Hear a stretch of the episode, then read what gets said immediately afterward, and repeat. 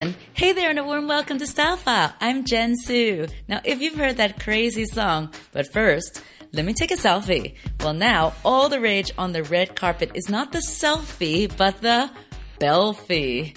Yeah, turn around. Yes, it's a recent plastic surgery obsession that's come from behind. Well, forget augmentation to enhance yourself up top. Bottom augmentation is now one of the most sought after enhancements among women. From implants to injections of your own fat, which is called the Brazilian lift, this is fast becoming one of the biggest plastic surgery requests among women as well as men. Well, no wonder people are obsessing over the Belfie. Check out who are some of the biggest celebs and style icons of the moment. We've got reality star Kim Kardashian, who, if you've had a look at her Instagram posts, is definitely queen of the Belfie. Then there's rapper Iggy Azalea, who's paired up with Jennifer Lopez to celebrate big bottoms in the song Booty.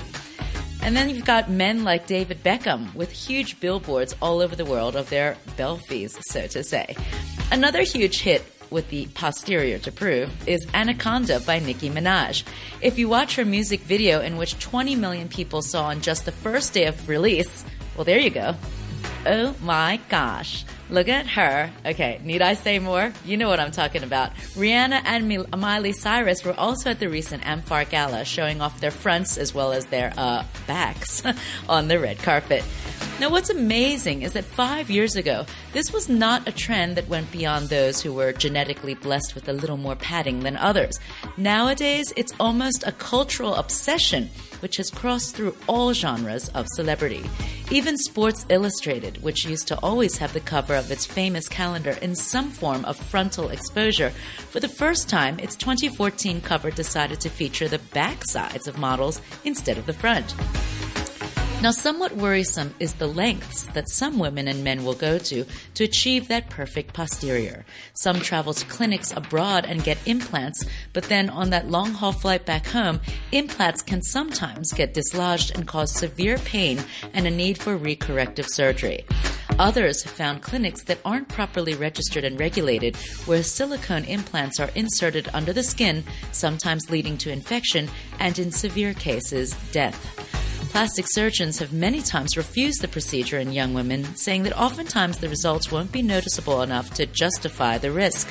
While the procedure is still popular in South America, it is still not quite as popular in Asia, again, due to the fact that oftentimes the results won't be noticeable enough. Injections can cost upwards of 80,000 Hong Kong dollars, and for Asian body types, which often types have more slender hips and less padding, mainly due to genetics, well, the cost just doesn't match the result. The biggest requests for Belfie augmentation come from young women in the 18 to 25 age category, inspired by celebrities. According to a recent survey, 45% of all bottom enhancing procedures were inspired by Kim Kardashian. Now, the important thing is, as with any plastic surgery procedure, is to do thorough research, go with trusted recommendations, stay closer to home, think about what kind of result you can realistically achieve, and most important, review the costs and the risks involved. So, what do you think about the latest Belfie craze? Well, let us know your thoughts by tweeting us at Teen Time RTHK.